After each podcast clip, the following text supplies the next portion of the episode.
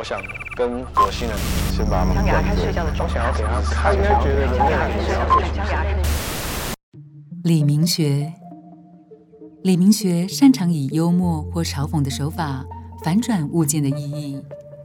艺术家透过改变各项物件既有的使用方式、外观造型或观看角度，将原来的意义拆解，突破人们习以为常的惯例，进而产生新的诠释。位在展场的作品《遥望的空洞》是一个悬挂在墙上的灯箱。只有当观众触动隐藏于展场中的感应器时，灯箱才会感应发亮。当灯箱发亮时，表面上的文字眼见为凭，会清晰地显现在观众眼前。